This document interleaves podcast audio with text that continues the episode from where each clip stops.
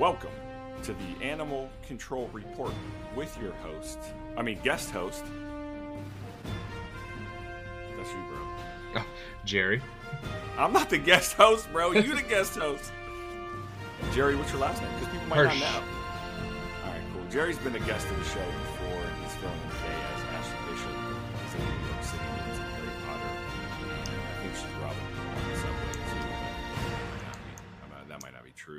And I'm your host, Daniel Ettinger. This is episode, I don't even know, 192, I think. We're getting close. 200. Stay tuned. Episode 200 is going to be really big. Uh, we have some fun things in mind for that. So uh, please make sure you stay tuned and uh, like, share, rate the podcast on any platform that you listen to. We're still available on Spotify and Apple Podcasts, but even now available on YouTube. So check us out there. Just go to Keep It Humane on YouTube and you can find the podcast as well. We're also part of the Keep It Humane Podcast Network. So that's some awesome stuff. You'll want to check out our webpage, uh, keepithumane.com, to find out more about the podcast network. We have some great, great shows that are part of that as well. Jerry, what's good, man? What's good in Jerry's world? Oh, it has been crazy busy. Um, like everywhere else in in the world, you know, all the shelters are full, so we're all playing magic tricks to try to get these uh, strays and surrenders placed somewhere. So it's just a nonstop battle, as you know.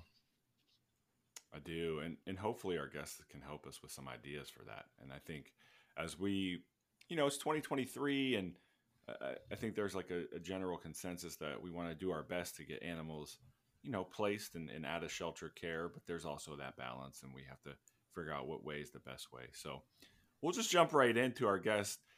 Julie Bank and I met at the New England Federation Animal Welfare Conference. Is that that's I think that's how you say it. It's a, Yeah, Uh, yeah, it was a great weekend. it was a cool weekend. It was in was that April, March, somewhere. It was a long time ago now. Uh, but we met there in Connecticut, and we were we got to talking, and I was like, Julie sounds like an awesome guest. So if you don't mind, just give our our listeners, Julie, a little background on on who you are and, and kind of what you do today. Absolutely. Well, um, thank you for having me. I'm really excited to be here because animal control is in my heart and has been in my heart for many, many years. I've been in animal welfare for going on 35 years now, and that is the time that you are supposed to say to me, "You look so young. You can't possibly." Thir- yeah, you started when you were an infant, of course. There you go. There you Totally. go. But um, I have worked in the animal welfare space for a very long time, and I've worked at very large animal control organizations as well as medium sized and smaller private animal welfare organizations. And really believe that animal control is where the work is done, where the most energy and heart happens every day, but also where most of the work needs to happen. So um, I'm excited to be able to chat with you about it today. we're excited to have you. So, what what is like a take home memory from being in the field, animal control wise? Uh, that you know, if someone's like, wow, like how, like where was it that that really formulated this love for the job? So I started my career at the ASPCA in New York City, and I worked for New York City Animal Control, and then ultimately moved on to the national space. But there is nothing like the work in New York City of really understanding what animal control is all about. First of all, the most important and most amazing part of animal control are the people who do it. Mm. And I met so many great animal control officers and animal welfare workers who really shaped my understanding of what the future could look like for animal control and also made me realize I wanted to be just like them when I grew up.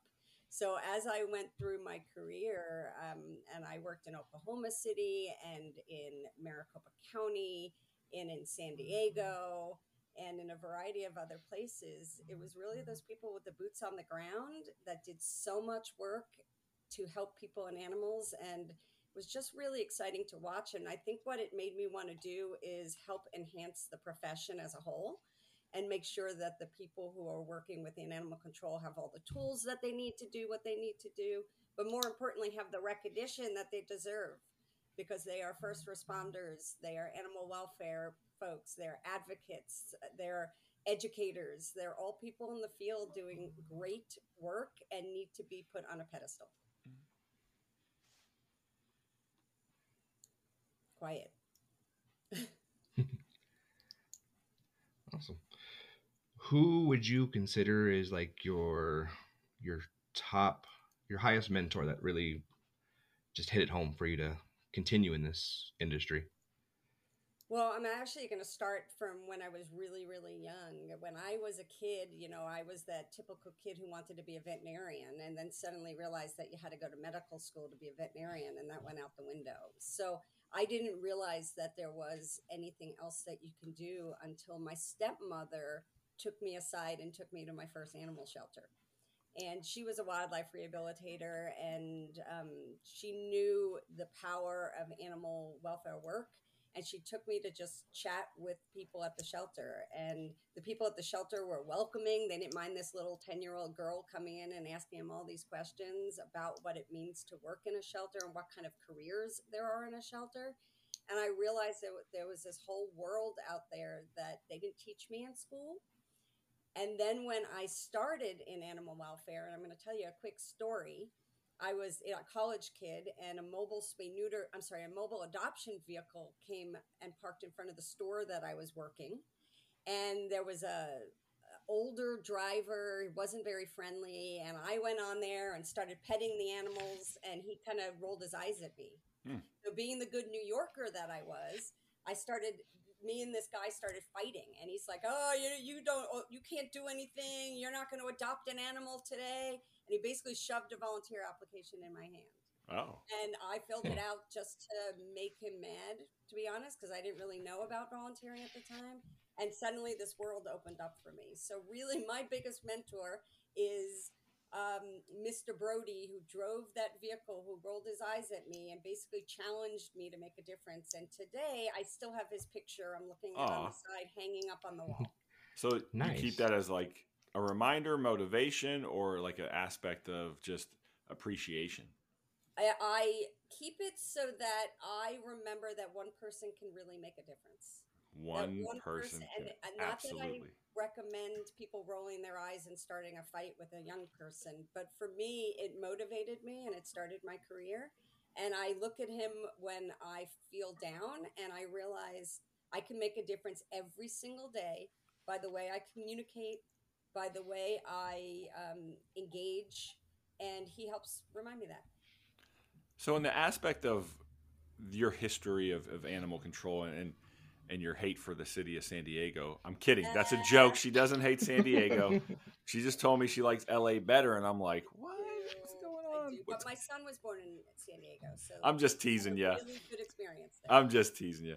But the aspect of okay, so the animal control world taught you a lot and it teaches people i think outside of the aspect of like doing work there's a level of communication that you can really grasp from doing public service work and animal control is a very unique public service role in my opinion because you know you don't have i mean even in Cal- california you can physically arrest and, and some animal control officers can etc but we're not really designed that way like our you know our design is to generate voluntary compliance, to like find ways to help people or to get animals, you know, maybe out of a bad situation. So, in your experience, how did that transition or how did that help with your transition into your current role and, you know, kind of what you do now in life?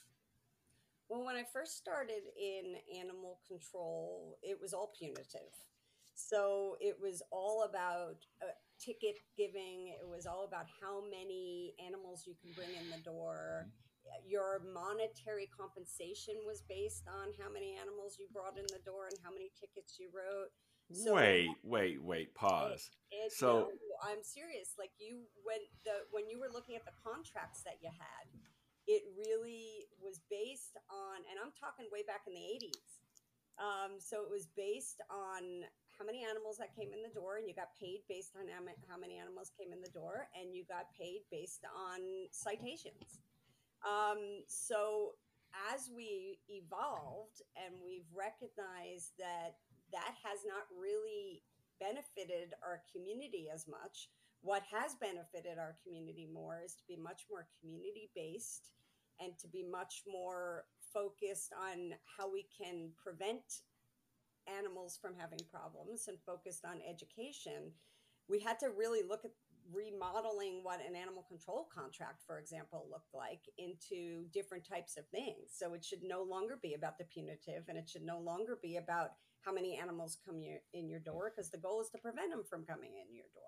So we've definitely evolved in the over 30 years that I've been. It's been amazing to watch our industry move into an industry that's much more professional move into an industry that's much more community and educational based and to move into an industry that as i said before is much more um, of a profession itself um, and we need to still do some work there. I mean we still need to understand that animal control officers are an important part of the landscape when it comes to public safety and when it comes to what's going on in the community. And the animal welfare worker is right there alongside of the police and the fire and the social services and all of the different agencies that are out there responding to um, situations and we're part of that team and we're an important part of the team and to be honest should be respected as an important part of that team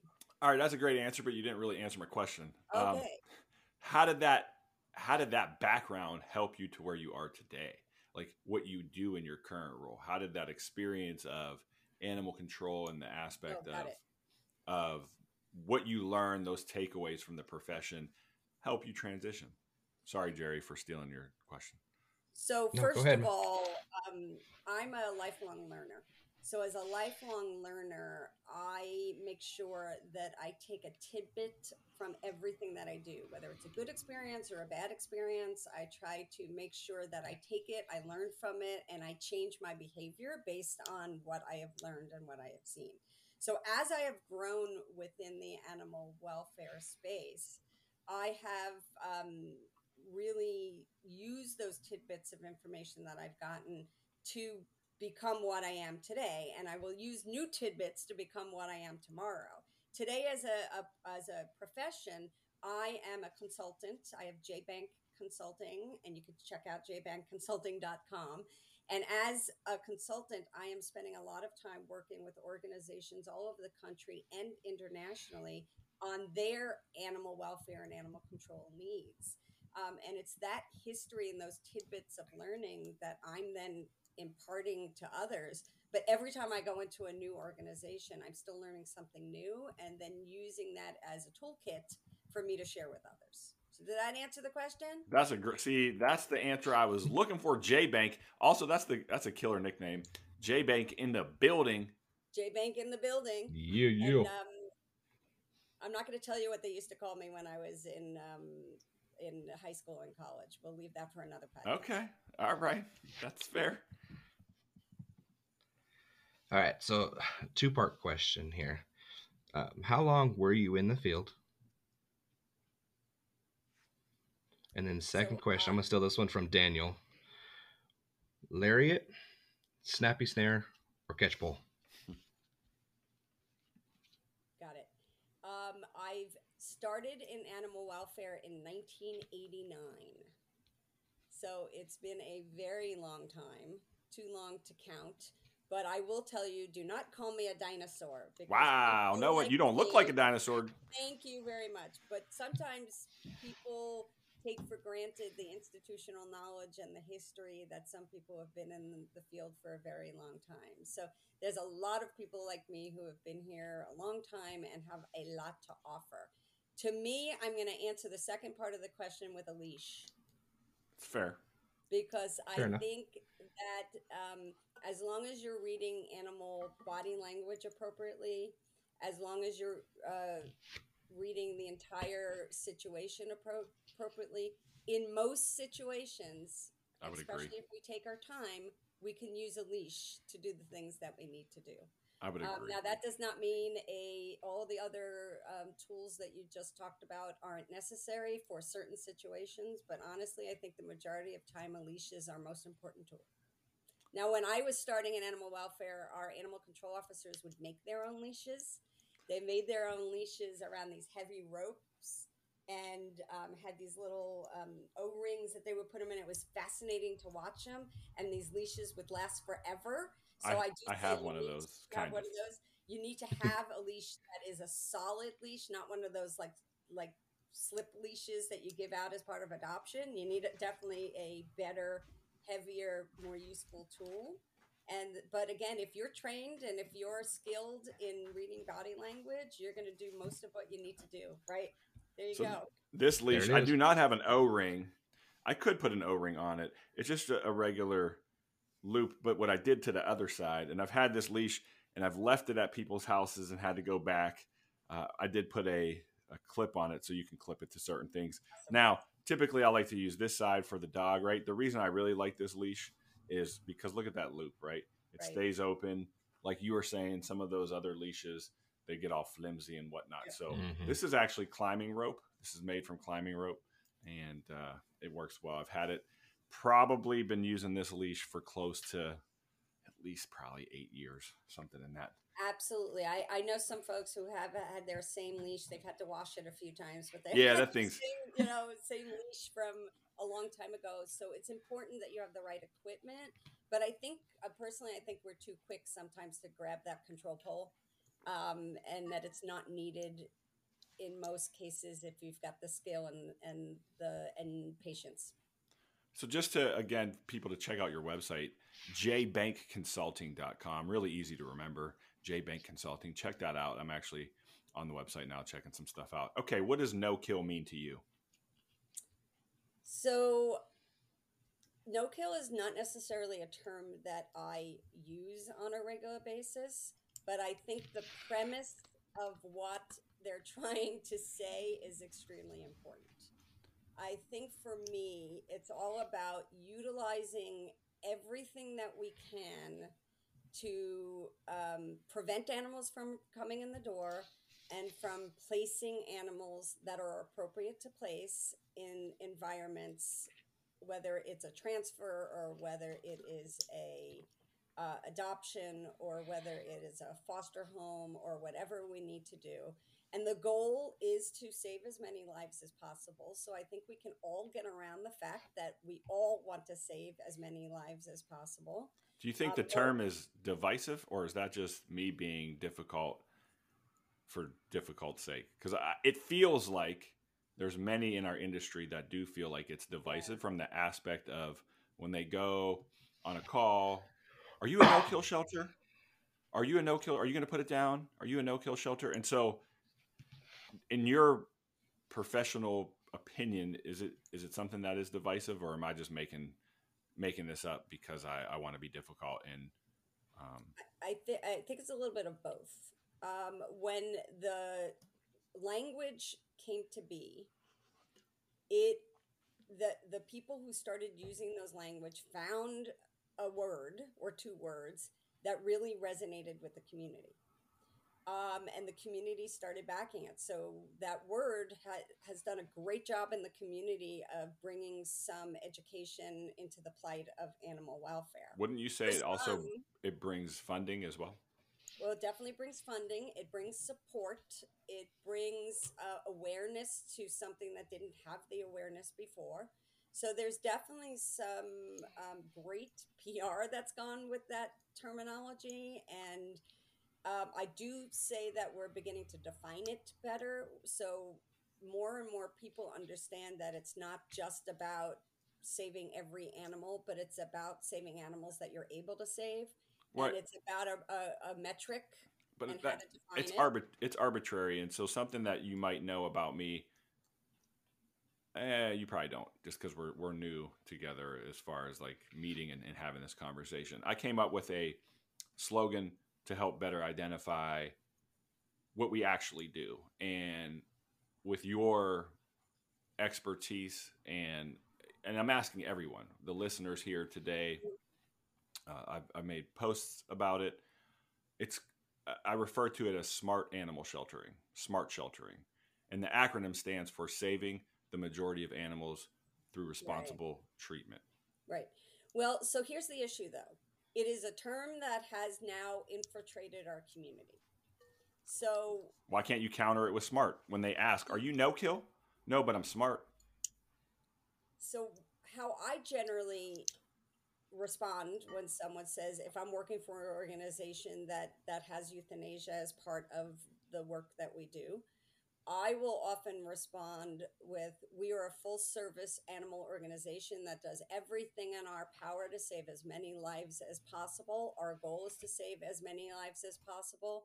But sometimes animals are euthanized. It's usually because of behavior or, or medical issues. Um, but we're really focused on making a difference to the best of our ability. And what I have found is most people are like, yeah, that's exactly what I want you to do. Great. You know, and you can move on from it. Now, I just to finish what I was saying before, though. So, again, the term has become populated in our community. So, as I've grown as a person, whereas I used to be really offended and felt that it was divisive, and still feel that it is emotional for a lot of people because it means if you're saying you're no kill, then that means I'm a killer, and that's not something that feels good. Correct. Um, I have learned to focus less on the terminology and focus more on the meaning. So people are now the same way people used to sit there and think, oh, you're a dog catcher. They're now moving to the words no kill. So rather than fighting it and looking like I'm being argumentative with somebody, I now go, well, the premises of no kill is that we're going to be creative and we're going to do great programming for you and we're going to meet a, a, a 90% save rate. So, you know, in effect, we are doing everything um, to save the lives of animals and just kind of move past the rather than fighting about the language i have chosen to move past the fight and to focus on the issues and to focus on the um, things that we are proactively doing which are basically the same things every other organization that defines themselves as no kill are doing and i focus on all the great things that we're doing and most people i have found are willing to move past it if I don't argue it. So I, I've not embraced it. I still don't choose to say it, Got it. but I don't I don't fight it anymore because I really think that in general we're all doing great things, and if we focus on the positive, then people are going to see that. There's such a misconception around no kill, though. I've had many arguments with people who, like, I tell people the only time I'd ever have to euthanize an animal would be medically necessary and it's deemed by a vet, yeah, that the judge says, hey, that dog is deemed vicious, you need to put it down. Those are the only cases I'd ever euthanize an animal. But when you're talking to people, they think, oh, you're not going to kill anything. That's just not going to happen. It's going to happen in our industry. And then you start educating them about, okay, just to get that no kill moniker, has to be less than 10% of your yearly intake. Yeah and they're just baffled. So I think a lot of it is, and Dan, don't get me wrong, I love the SMART acronym. Yeah. I started using that. Uh, but a lot of it is just education. People are not educated enough about what we do day to day. Well, I think that's the case, right? So I have found that when you share that the only time I euthanize an animal is for medical reasons eh, or behavior reasons, I have found that the majority of the people are like, "Oh yeah, of course." Like they they get that. Not all people, right? We have advocates that aren't going to get that, and we have some people who are going to fight tooth and nail for a particular animal. But I have found that the majority of the person, as long as you educate them, they get that and then move on to the great things that you're doing, right? Because they're going to go, "Oh my mm. god, wow, you're doing a great job of finding animal homes, animals homes then."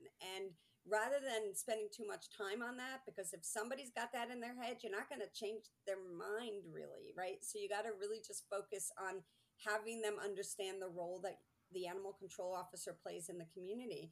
But i do go back to i think that's the animal control officer's responsibility right?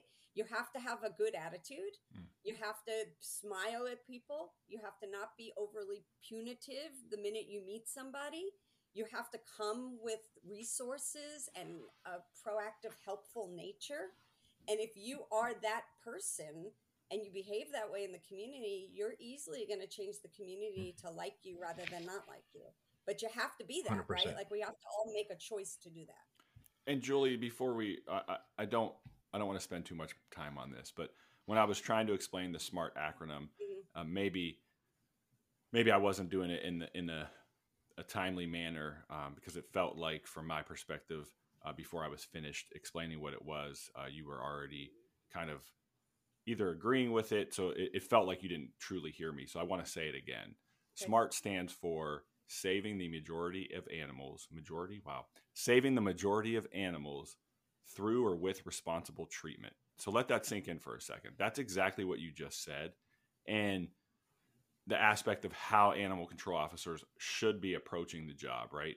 Is being responsible is is a blanket statement in so many ways. Treating the public with respect, treating animals with respect. That you just talked about having that leash aspect, right? Using using mm, I would say the least amount of force necessary when dealing with an animal. And we have, unfortunately, in the profession of animal control, and Jerry, you're in a small town, so you could speak more to this specifically, but lack of resources, lack of training, lack of experience, which could cause if if we're not mentoring people in the right way or teaching people in the right way, they're going to get out of their truck with their catch pole every single time, even on a golden doodle, right? Or or something like that. And so just going back to the aspects of of, of it all, I, I think as it's 2023, uh, we've become more and more open to change when it's the aspect of things that don't feel good or, or sound good.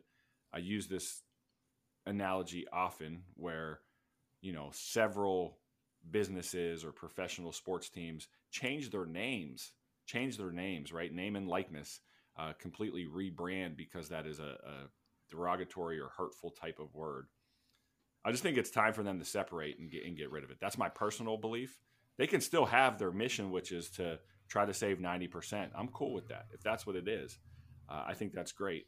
I think some of the issues that have been brought up to me, which I'm trying to, to grasp and, and, and do some research on, is trying to keep people from even bringing animals into the shelter. So if it's a stray or if it's an owner surrender, you know, I'm, I'm seeing horror stories where people are like they're trying to get an animal to be relinquished and they can't and then they take matters into their own hands and, and commit horrible acts of animal cruelty and so animal control animal sheltering in this current environment with all the education is still a resource to the community and we can't stop being that just because we want to have this arbitrary number Well, uh, let me respond a couple of things. 100%. First of all, I'll apologize to you uh, for um, making you feel like I um, didn't hear you, or I and I appreciate that you brought that to my attention. So I'll be a better listener there. thank you But um, I I think the other thing that we have to pay attention to in our field is data.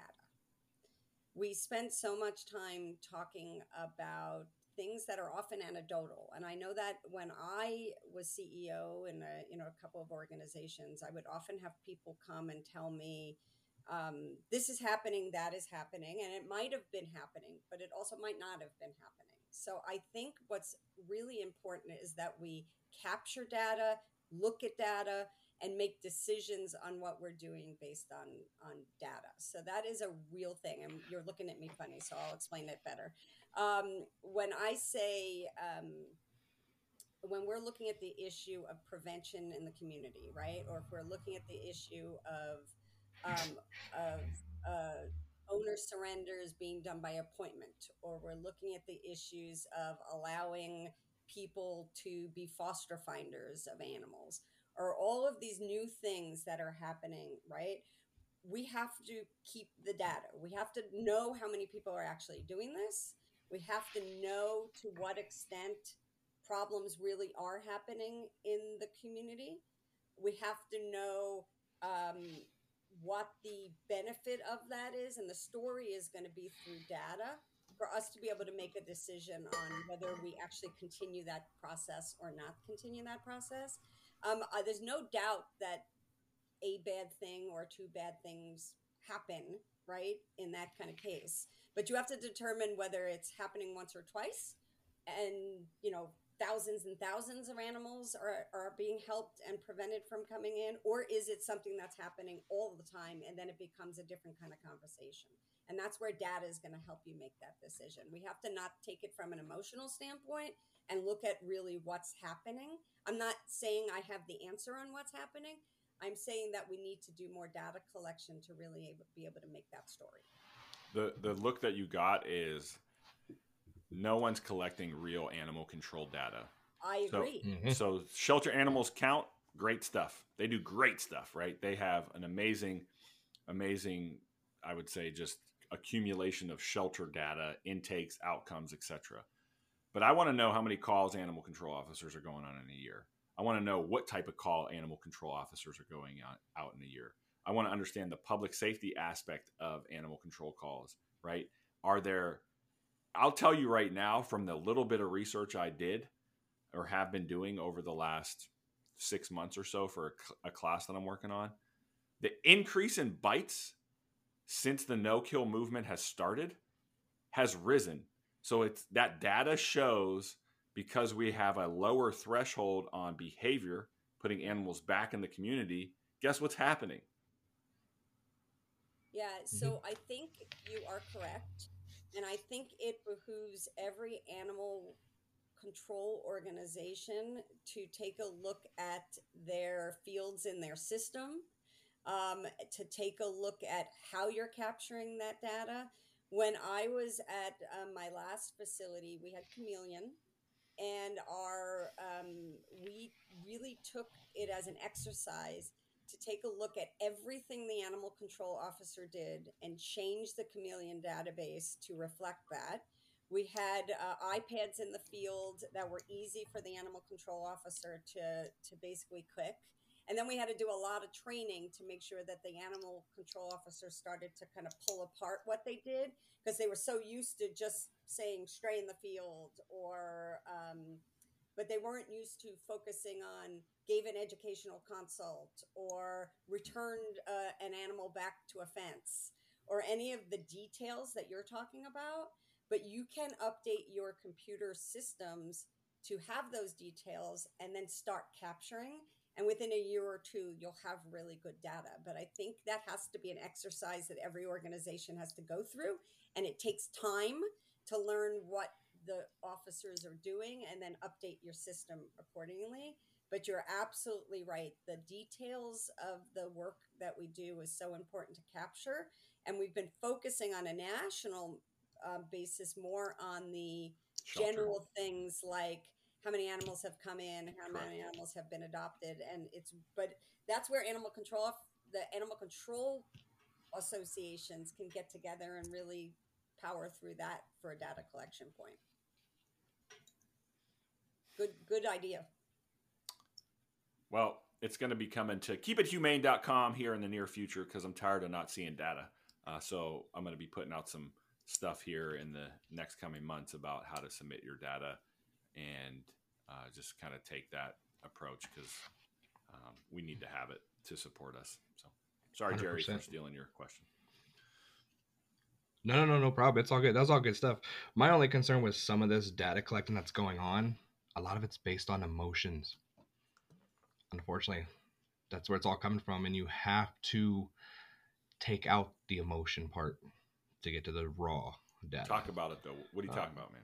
Dig in, dig in. So, if you look at some of these data, and I haven't really done it recently, but a lot of the data collected, especially around the no kill movement, has all been emotion based. They don't want to see this poor little animal put down for whatever reason there's no there's not they're just looking at the dog. They're not looking at the background of said dog. Has that Can dog I dig had a little a huge deeper? bite history. Here, dig. here's here's where, where where i think you're going with that is it's not that aspect. It's how we collect the data. So that euthanasia may not count against the 90% live release rate. That's the trick right? So some mm-hmm. agencies mm-hmm. have ways to input that information because of the emotion that you're talking about to say, well, that doesn't count against our live release rate. We need to stay at that 90%. There's a, a recent uh, study that came out, or not even study, a recent whistleblower, if you will, in the Texas community that was showing that the Texas Animal Shelter was counting dogs based on size. And, and what I mean by that, and Julie, you may know about this, where they would count small dogs are one dog, medium size are considered two dogs, and then large dogs count as three dogs in their data. So as they're collecting data, the numbers are arbit- it's all arbitrary, right? Because it's making it okay. If we released one large dog, that counts for three dogs. If we had to put one small dog down, we're still plus two, if that makes sense. And so that's Mhm. where the emotion comes from. I do want to move past this because we could we could spend on this for hours. all day. What's what's on your horizon? What's next? Who you working with, Julie? Like what kind of stuff is is is happening in your world of consulting? Well, I am a new adjunct at the University of Florida online shelter medicine program. Congrats. So that's pretty exciting. Congrats. I have developed and taught a class in fundraising and development. Oh, And there is a section within that class on how animal control organizations or governmental organizations can fundraise. So that is a whole nother topic for another day, but I will throw that out there is that you can fundraise and you should fundraise. Um, so that's been really fun to delve a little bit into the academic world. I have a corporate client named Shelters United, and Shelters United is a group GPO or a group purchasing organization. And they also have a new um, portal for to help with adoptions and is also working with the veterinary space to try to com- connect them to animal shelters. So it's a great organization, sheltersunited.com. You should check it out. Um, and then I have a couple of um, animal sheltering organizations that I am working with. And if anybody out there has a need, whether it is to do an assessment or to do a help them develop program or implement somebody else's assessment, I am there to help. So it's it's a lot of fun working with so many different organizations and so many types of entities. And I I really think that the bottom line for all of these organizations that I'm working on is all about being open-minded, mm. being willing to change, not seeing change as a dirty word, but seeing it as an exciting thing and seeing it as something that we can do and to recognize that we can all do better you know what we've been doing for a long time um, some of them are working great and some of the programs or things that we've been doing haven't been working great. Mhm. and we need to be open to that. So again rather than feeling all like closed about it we need to just go every day is a new day. Every day we could be better in what we did yesterday. Let's take those tidbits that we've learned use them and then don't forget to celebrate all of the amazing things that that you do as well because i think sometimes we get so caught up in the language right? No kill yes no killing no like we get so caught up in that. Let's take the time to celebrate and then tell everybody all the amazing things that the animal control world does because that's the way we're going to make change in the community and in, perspe- in uh, perceptions. 100% agree Jerry, with all what- that. You got anything before we wrap it up, Jerry? No, I think uh, I got all my answers I needed.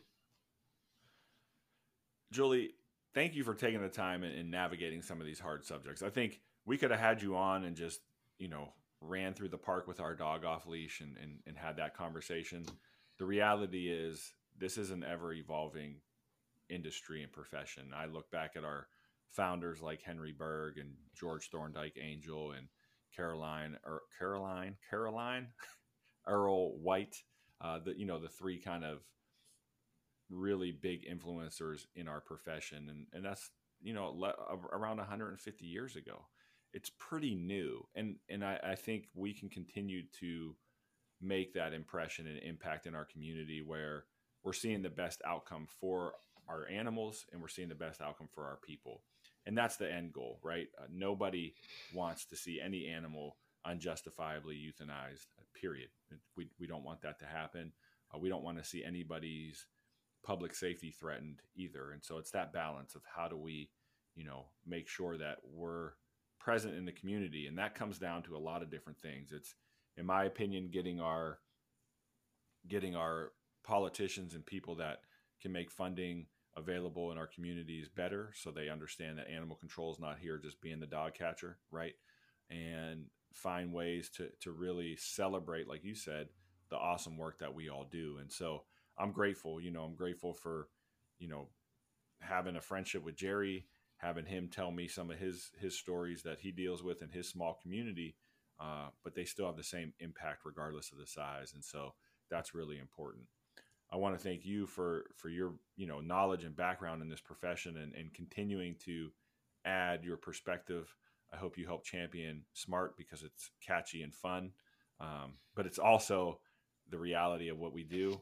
Um, but you're in a position where you can really carry that forward and you know you're a friend of the show and so um, if you ever want to come back and, and, talk about some of the work that you're doing uh, you're more than welcome to do so awesome. Thank you so much for having me. I you know if i could just say one last thing is that to me animal control or any type of animal work is about the relationship between people and animals.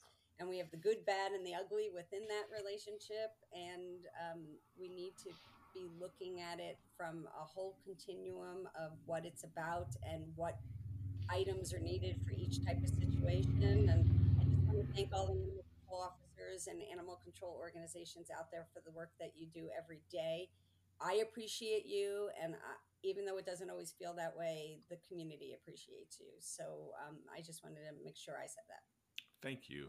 And Thank remember, you. I think all of our listeners, all the friends of the show, people that that support us, you can be that change. You can be the next Henry Bird. You can be the next Caroline Earle White, right? You can be these people that influence the communities to make change. Like women weren't allowed to be involved in animal welfare back in the day. And so when Carolyn was like, yo, this needs to stop, uh, I'm going to start my own animal shelter. Like she put forth a, a, strong effort and stood up to, you know, what the norm was and, and made that change. And, and my point is you can too.